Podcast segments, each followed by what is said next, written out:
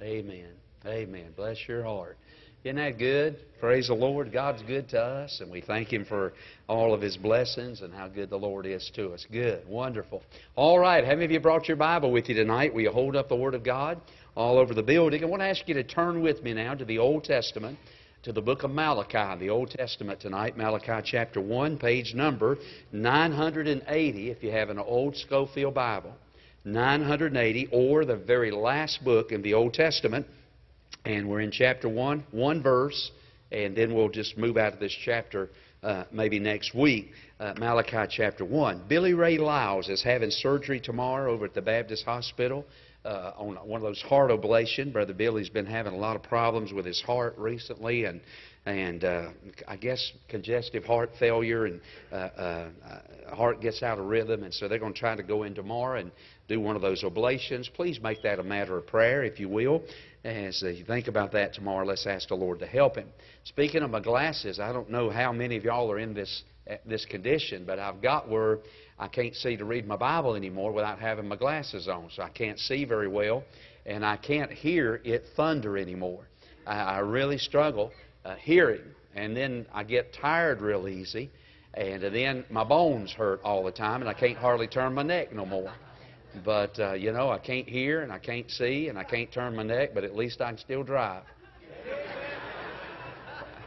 How many of y'all are with me on that? yes, sir. So look out of the way, here I come. I'm kidding. But I can't see very well, and I sure can't hear it thunder, hardly. But uh, anyway, uh, at least, praise God, I'm going to get in the car and go home here in a little while. Just look out of the way.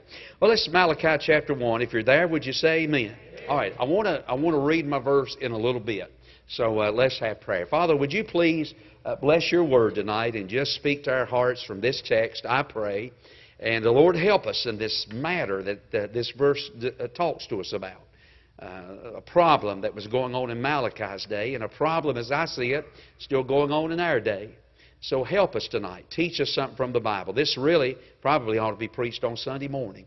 But Lord, this is Wednesday night, and Lord, I just pray you'd help us all from it. I pray. In Jesus' name, amen.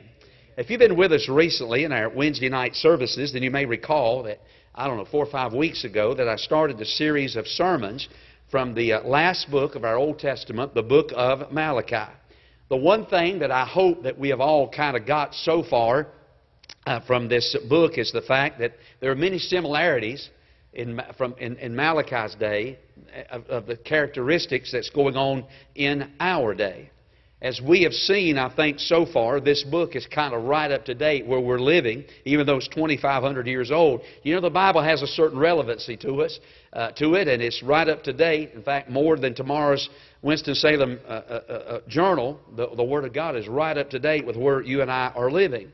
And one of the greatest similarities between Malachi's day and our day is the fact that the people in Malachi's day were living before the coming of the Lord Jesus, the first coming of the Lord Jesus. And you and I are living in the days prior to the second and final coming of the Lord Jesus. And Malachi was warning people in that day, his day, to get right, and because the Lord was, uh, was coming. Get right and get ready. Jesus is coming.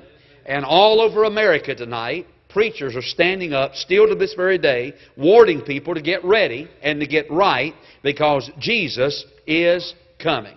Can I have it? Amen. I'm telling you, He is still coming. You say, Preacher, well, kind of, we can breathe a sigh of relief. Donald Trump's in the White House. Well, can I tell you something? That doesn't change the fact that Jesus is coming again. You know, I think when the last president was in the White House, you and I were kind of just sitting on pins and needles waiting for the Lord to come. And then it almost seems like, well, when we got a new president, everybody said, everything's going to be okay for a while. But it didn't change the fact that Jesus is still coming tonight. And you better get right, and we better get ready. Malachi lived at the end of an age. Malachi lived at the end of the Old Testament, and you and I are living in the days as we near the end and the close of the New Testament. So what did the Lord do? Well, the Lord, through Malachi, sent a message for the people living in that day. I've told you this before. Deity sent a message for the clergy, and clergy had a message for the laity. And that's still true of this day. God's still sending messages to His, to His men, to His preachers, and those preachers still have a message for those of us as we live out these last days. Well, those were the days in which Malachi was living in. And uh, we're living in days similar to the days of Malachi. Well, as we look at chapter 1, and I, I got to say this, I don't mean to beat a dead horse to death, because it seems like we've been in this chapter forever. If I've got them counted right, this is the fifth message from the book of Malachi chapter 1, and it only has 14, only has 14 verses in it. But, uh, I, and I'm not trying to beat a dead horse to death, but I want to, I, I got to share with you one final thought from this chapter because I read this verse and it kind of it kind of spoke to me about where we are at. Now remember through this chapter they have been arguing with God. God said something to them. For instance, back in chapter 1 and verse 2, God said, "Hey, I love you." And the people's response was, "Oh yeah? Really?" They were arguing, they were debating uh, what God was saying. They were disputing what the Lord was saying. Well, tonight, I want you to look with me at one verse. There's a thought in this verse or a phrase of this verse that I want to lift out and just talk about. And the verse that I want to read is verse 13. Now, look at it with me and see if you don't agree with me. Boy, this is relevant to the day and age in which we live. Look at verse 13. Ye said also. So God is saying, and, and not only have you said all these other things, but here's something else you've said. Look at verse 13. Behold, what a weariness is in it. Now, the it that they're, that, that, that they're weary of is worship. We have been talking about through this chapter about them, you know, offering sacrifices to God, which was an act of worship. And the people in Malachi's day was saying, you know what? We're just weary with this whole worship thing. And then they go on in verse number 13, and God says this, And ye have snuffed at it. Now I got to thinking, snuffed at it? What does that mean? Only snuff I know is snuff we used to buy my grandma. And she liked Tube Rose. And she, she loved her snuff. We bought her snuff for Christmas. Chocolate Santa Claus is in it, and snuff for Valentine's Day with chocolate hearts in it, and snuff for Easter with chocolate Easter bunnies in it, and snuff for 4th of July with fireworks in it. She loved snuff. So every year, it wasn't any, wasn't any doubt oh, what was going to buy my grandma was going to buy her Tube Rose snuff for her for, for Christmas. But God said to these people here, You're weary of worship, and now you're snuffing at it. And I got to thinking, what does that mean? They're snuffing at it. So I got my Strong's Concordance out, and I looked up the word snuff. This is the only time in this, this, this verse where it's used in this connotation. It's used a couple of other times in the Bible. But the word snuffed means this you blow breath. So let me, let me, let me, say, let me tell you what God was saying. God was saying when it comes to worship, you're just weary with it. And you just. When it comes to church, when it comes to worship. Now, I don't know about you, but man, it kind of sounds like a lot that where a lot of people are in our day. They're weary with worship. They come to church, they go through the, the motions, but they're unmoved, they're unexcited, they're unenthused, they're uninvolved, and because of all that, worship to them has become undesirable. And when you mention it, their attitude is, they snuff at it. Sad indeed is the person who has that kind of an attitude when it comes to the subject of worship. Now, you and I are living in a day and an age when I really believe that there's very little worship going on. We come to church, we go through the motions, and then we leave. And for many of us, sad but true, there has been very little, if any, real worship. I heard about this old boy one time, and he And all he'd heard about growing up was about all the fights that went on at hockey, in the hockey matches. So finally he said, Man, I'm going to see for myself. And so he bought some tickets, excited to go see a fight. And so when he got there and he sat through the whole thing, and the next day he went to work, and, he, and one of his buddies said, Well, how did you like it? He said, I, I went to see a fight, but a hockey game broke out. And you know, wouldn't it be wonderful if this coming Monday morning, if the Lord don't come, if we went to work, uh, went to work, somebody said, "Well, how about your services yesterday?" And we said this, "Well, we went to church, but worship broke out." Because there's a big difference between going to church and worship, real worship. You know, I think a lot of times we come to church and we have the whole wrong concept of what church is all about. So we come to church, we gather in this place, and we come and we say, hey, let's just see if the Lord moves among us this morning. When in reality, we ought to come to church, and our attitude ought to be this hey, let's just see if we can move for the Lord this morning. You see, church is not about God coming to bless us. Church is a place that we come in order to gather together to bless God to worship the Lord.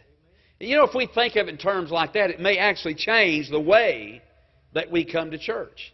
Wouldn't it be wonderful if everybody in, in, in, one service gathered together in the house of God and everybody just come, come for the purpose of just worshiping the Lord? Now, the word worship actually comes from two words which means worth ship. So, in other words, when we worship, we give God what He's worthy of. And I kind of got it in my mind that where worship breaks out, where praise breaks out, where people gather together with the sole purpose of just worshiping and adoring and loving God, I kind of got it in my mind the Lord hangs around a place like that. Because here's what we read in the Bible in Psalms 22, in verse number 3, the Bible says this, speaking of God, but thou art holy. And boy, I think we all could just stop there and say, Amen. He is a holy God. Amen. Holy, holy, holy, so says the Bible. The angels cry. But thou art holy, O thou that inhabitest. And that word inhabitest means abides in. It means to reside in. If you inhabit something, you live there. If you inhabit something, you stay there. If you have, inhabit something, you remain there. Now read it like this O thou that stays, uh, resides, lives, uh, O thou that inhabitest the praises of Israel. Now, if I understand that verse correctly, I think what I'm understanding from that is God abides in a place where He's praised at. God abides. He resides. He hang, if I can use our terminology, God hangs around a place where He's praised at. We like to hear praises, don't we? I like it when my wife praises me a little bit. When I'm standing in front of the mirror and I'm flexing. I like it when she said, Wow. You got the muscles of Samson. Most times she says, you got bit by a mosquito right there? Is that what? I'm, I'm kidding, but we like it when people speak highly of us. We like it when somebody comes up to us and pays. Maybe if you, you ladies are here tonight, somebody come up to you and said, "I like the dress you have on." Or maybe some of us guys here tonight, somebody come up, "Boy, I love your tie." You know, we kind, we like that. I mean, I'm not going to hang around people that constantly criticize me. Are you? Because I might get in trouble and smack them in Jesus' name. or they may smack me one. I don't want to hang around people that criticize and constantly are condescending to me. But I tell you what, you let somebody start, you know, saying some nice things about you, you have a tendency to be drawn toward that. Well, God is the same way. When God is worshiped and God is praised and God is loved and God is testified about, He said, I'll inhabit a place like that. That's why you and I ought to come with the attitude of worshiping the Lord, praising Him. Hey, let's don't get weary with worship tonight. But the people in Malachi's day were when it come to worship. And they said we're just weary with the whole thing. And God said, okay, if that's the way it's going to be, look back up in verse number 10. God said, if this is the way it's going to be, then why don't we just shut the doors and let the fire go out? In other words, you know, the offering, the, the burnt offerings were offered up on the brazen altar. God said, hey, why don't we just let the fire go out and why don't we just shut the doors and just, just, just bolt them forever? If this is your attitude toward worship, why are we even going through the motions of it? And can I just say in these last days, I still think the Lord will hang around, God will inhabit the praises of His people. He will stick around a place that is interested in worshiping Him. I think God's looking for that. I think the Lord, the Lord is just, just going about and He's looking for a place where a people will gather together for the sole purpose of worship. When's the last time you come to church and maybe before you got here, you said, Lord, would you let me worship you today? Now, we call, you know, they say, man, Sunday school is at 9 o'clock, worship is at 10 o'clock. But how much worshiping are we doing at 10 o'clock? You know, they got on the signs out front of church Sunday school, this time, morning worship at that time. But how many times do we come and go from church and there's been no worship? Well, I just want to talk to us tonight on the subject of being weary of worship. How do you get over being weary of worship? Well, uh, three things. Get your prayer sheet out. Let's, let's put these three things down. When you're, if you're weary of worship, if the whole notion just causes you to, if the whole no, by the way, I'm preaching to the wrong crowd here tonight. You're the Wednesday night crowd. You're always here. But uh, uh, how many of us maybe in this room tonight, when it comes to worship or, or, or that Sunday morning crowd, how many of them, when it comes to worship, say, man, I'm just weary with the whole idea of this? Well, then there's three things we need to remember. First of all, number one, remember the nature of God. Remember the nature of God. What I'm saying is, when we come to church, let's remember who we're meeting with. For instance, if you look back in verse number 6, I don't mean to beat this horse to death, but remember when we come to church, we're meeting with our Father. Look at verse 6. A son honoreth his father. So every time we, we come to church here, what we're doing is we're having a meeting. I said this past Sunday morning, we're meeting with the family, but you know something more important than that? We're meeting with the Father on Sunday, on Sunday morning. And the Bible said, a son honoreth his father. And then God said this, if I then be a father, hey, where's my honor? And the word honor means this, it means to have weight attached to it. Or it would mean this. Let me, let me say it. It would mean this to take seriously. Hey, when we come to church, the one thing that we ought to take serious about is the fact that we're coming to meet with our Father.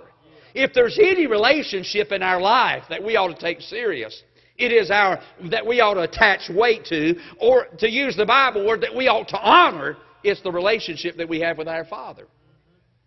I tell my wife this, don't you be mad at me, but I tell her this from time to time. I say, honey, I want you to love another man more than you love me.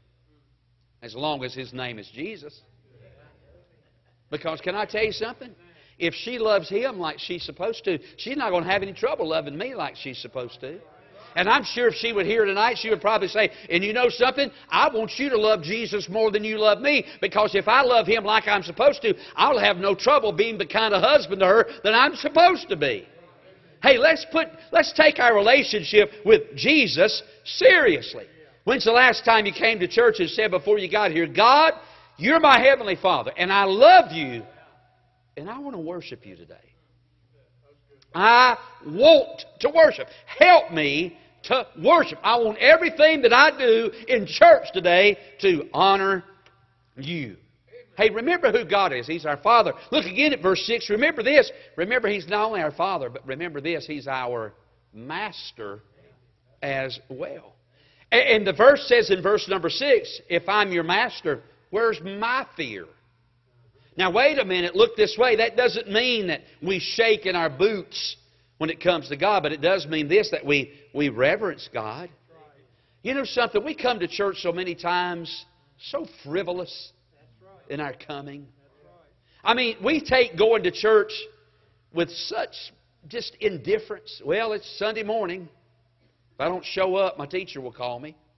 It's Sunday morning. If I don't be there, I'm sure somebody will probably call me, the preacher or somebody. And, we come to church with such an indifferent and careless attitude when we come to church. I mean, while we sit in church, we're constantly. Can you believe it's already 747 and he's just on point number one?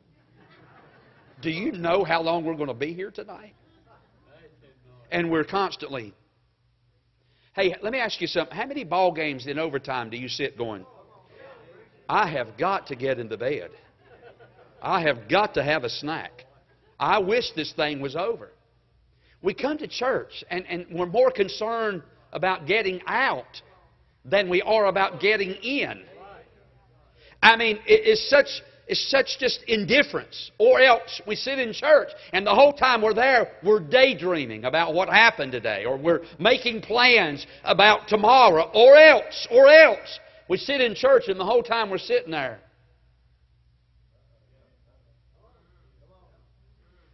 I'm going to text so and so and see if they saw how Sister Wigglejaw was wearing her hair today.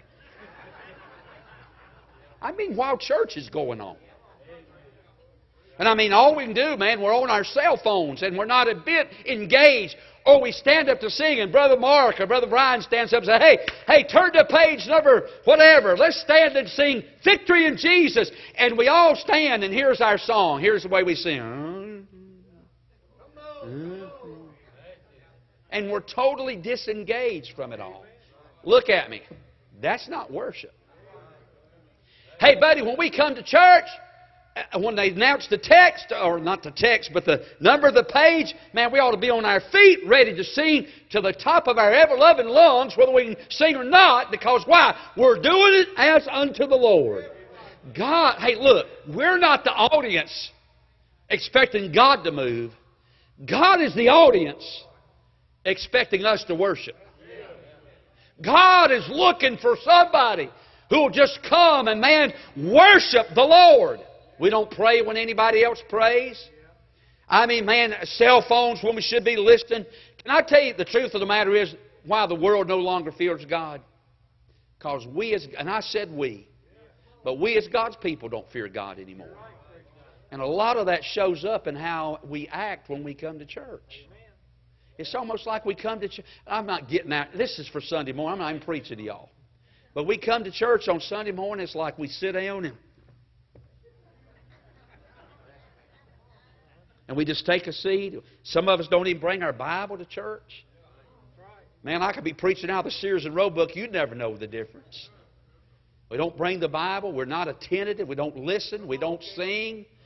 I mean, we don't half pray when everybody else is praying. It's almost like we just say to ourselves, Well, I got here. I've done God a favor this week.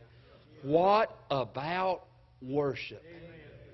What about giving God what God deserves? What about giving God what God demands, and that is our work? How many of you tonight, don't be, I knew what I was preaching on, so I had to step up on you. But how many of us come down the road tonight saying, God, it's hot, I am wore out, but I want to worship you tonight? How many of us come with that attitude? Buddy, if we would change our mindset about coming to church, I think we would change our life when we leave church. Remember the nature of God. Number two, I got to hurry because you're many of you are going right now. Number two, not only remember the, na- the, the nature of God, but number two, respect the name of God. Respect the name of God. Now, really, if you look at this, really, this whole message in chapter 1 is really being given to the priest. I mean, God is upset with the priest of Malachi's day. If you, want, if you, don't, if you doubt that, look back at verse number 6. And the, kind of toward the end of the verse, God said, uh, uh, Saith the Lord of hosts unto you, O priest. Really, this whole message is being given to the priest uh, uh of that day. God is upset with the priests, and he accuses them of despising his name. Now, how, of all people of that day, how were the priests despising God's name? Well, according to our text, the way they were despising God's name was by the, the sacrifices that they were offering to Him. God was upset with them because they were accepting the second best of the people and taking those offerings and offering them up unto the Lord. The priest, if anybody else knew, the priest knew the kind of uh, sa- uh, uh, sacrifice that would be acceptable to God. So here comes so and so, and he's reached back into his flock, and he's got an old mangy lamb or an old mangy bullock, and he's going to bring that and offer it up to God. It's half sick, it's got three legs, an ear missing, it's blind in one eye, a teeth ain't got a tooth in his mouth, mange all over it, disease, and a man would bring that and offer it up to God. The priest ought to say, Man, we ain't offering that up to the Lord. But the priest would just take it and just offer it up to God anyway. And, and the whole while, if you look at verse number 9, just because they were offering up these sacrifices, they were expecting God to bless them. Look at verse 9. And now I pray you beseech God that He'll be gracious unto us. They were saying, hey, we, we, we offered up our sacrifice. Hey, God will be okay. Ask the Lord to bless us. God would accept nothing less than a sacrifice without blemish. You know why? I'll tell you why. Because every one of those sacrifices was pointing forward to the ultimate sacrifice that God would send into this world. And I would remind you that God didn't send an orphan son into the world, and God didn't send an angel down here with a broke wing and a missing feather. God sent the best He had, His only begotten Son, the only one of its kind. God gave His best for us, and we're going to offer up mangy bullocks to Him. And God was upset with these priests because of the offerings, the sacrifices they were offering up. Now, I know what you're thinking right now. I know you're thinking this right now. You're thinking yourself, Brother Tim, shame on them priests. But pray tell me, what does that have to do with me? Did you know something? According to our New Testament, you're a priest. You see, there's a doctrine in the New Testament that we call the priesthood of the believer. Because when God saved you by the grace of God, you got born again and washed in the blood of Jesus. Guess what God made you? Not only His Son, but God made you a priest and a king. Look at this verse right here. Revelation chapter 1, verse 6. The Bible said, and by the way, verse number 5 said, Unto him that loved us and washed us from our sins in his own blood. Verse 6 says, and hath made us kings and priests unto God. In other words, what I'm trying to say is this look, you don't have to go to some priest somewhere to gain access to God. You don't have to go to get somebody to go to God on your behalf. Guess what? God fixed that when He saved you. He made you a priest. You can go right to God yourself. You and I are priests in the family of God. Look at 1 Peter chapter 2 verse number 5 says this, Ye also as lively stones are built up a spiritual house, set with me, and holy what? You're a priest. I'm a priest. All God's children are priests. And what was the job of an Old Testament priest? Offer up sacrifices. What is the job of a New Testament priest? Offer up sacrifices. Oh, you say, Brother Tim, you mean to tell me I got to bring an animal when I come? No, no, I'm not talking about physical sacrifices. I'm talking about spiritual sacrifices. In other words, when we come to church as God's priest, God's looking at us and says, okay, now, what kind of a sacrifice did you bring me today? Hey, are, are we offering up God mangy sacrifices? Are we offering up to God disease sacrifices? Are we offering up to God leftover, half hearted sacrifices? No, sir. As New Testament priests, God said, hey, bring me your sacrifice, but don't bring me the worst that you've got. Hey, bring the best you got. Now, what are the spiritual sacrifices that we offer up? I'm glad you asked. Let me show them to you. Here's a spiritual sacrifice. Look at this verse, Hebrews 13 5. By him, therefore, let us offer the, what's the next word? Sacrifice of what? Praise to God continually. So, in other words, when we offer up a, a, a, spiritual sacrifice, one of the spiritual sacrifices that we offer up is a sacrifice of praise. Now, question How much you've been praising God lately? Hey, how much through your prayer time? I challenge myself sometime. I live probably about two miles off the interstate. But it takes me probably, I live right on the interstate. But the way the road system is in Pilot Mountain, I have to travel around and through town to get back on the highway.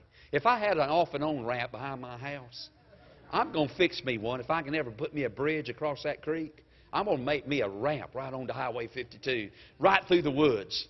But anyway, uh, I have to wrap, and I challenge myself sometimes that when I leave my house, uh, my morning prayer time, that I don't ask God for one thing till I get to the highway and I spend that whole time just thanking God and praising God for what He's done in my life.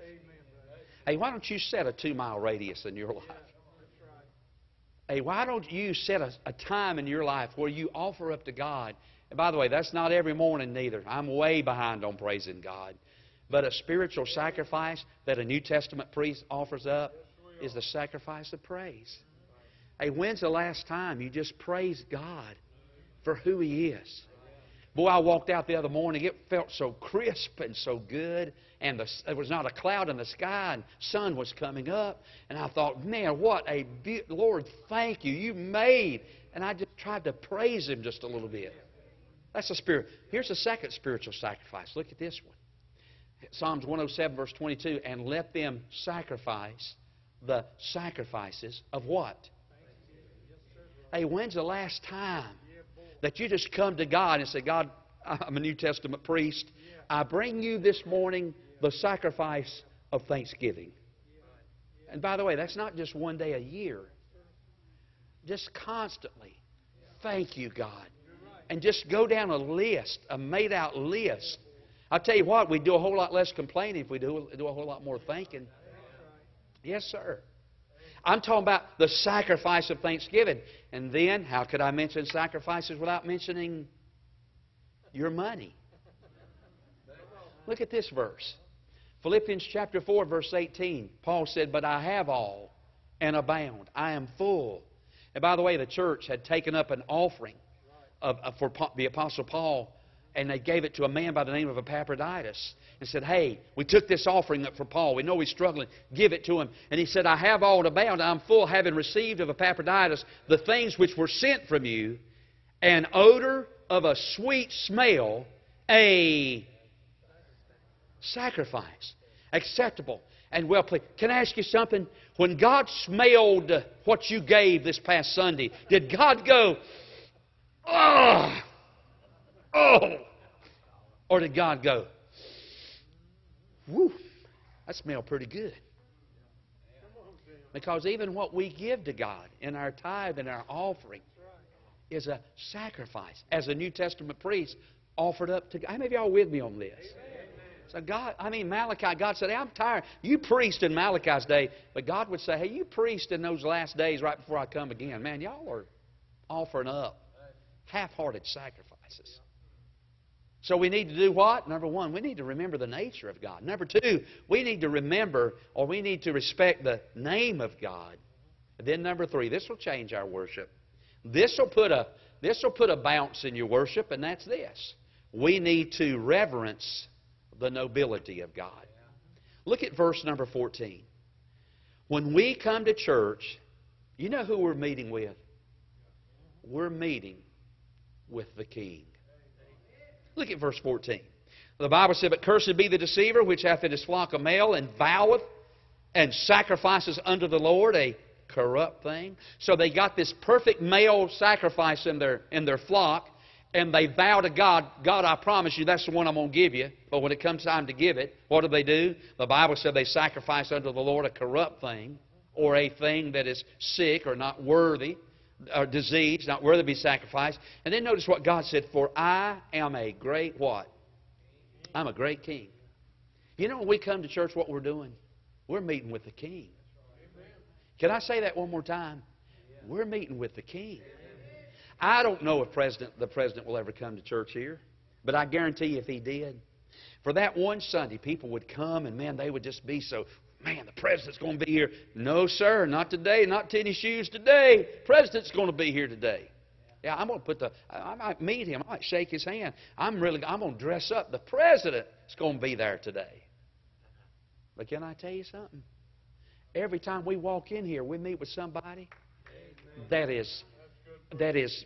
I mean, the president ain't even in the same league. I mean, in the same zip code, in the same area code. We're meeting with the king.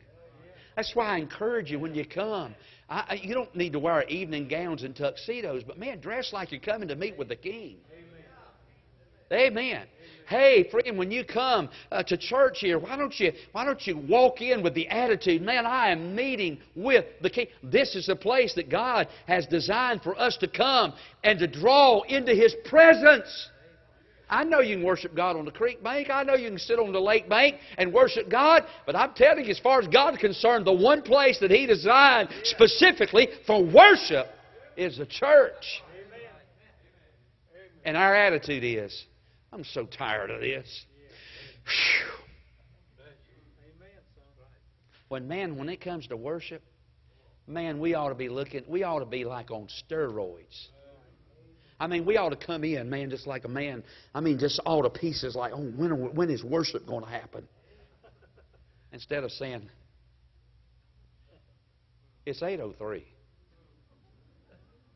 Are we not ready to go yet? I'm just weary with the whole thing. Isn't that, isn't that kind of where we're at today? Isn't this book right at today? When we grow weary of worship. God help us. Come Sunday morning and realize God is the audience. He's looking for us to move. Amen. And if we do that, there's no telling what might happen around here. And we could go to work Monday and say, How'd church yesterday? Well, I went to church, but worship broke out. We've had a few services around here where worship broke out. I am always ready to preach, or I try to be. Always ready to preach. I think some people come to church and think, well, man, I would testify, but I know the preacher's wanting to preach. I'm supposed to want to preach. I'm a preacher. I mean, God wired me up to want to preach. But when it comes to worship, Amen. and by the way, I believe through preaching we can worship. But I mean, when it comes to worship, worship supersedes everything in the house of God. It's time to worship. He is worthy of our worship. Well, let's pray.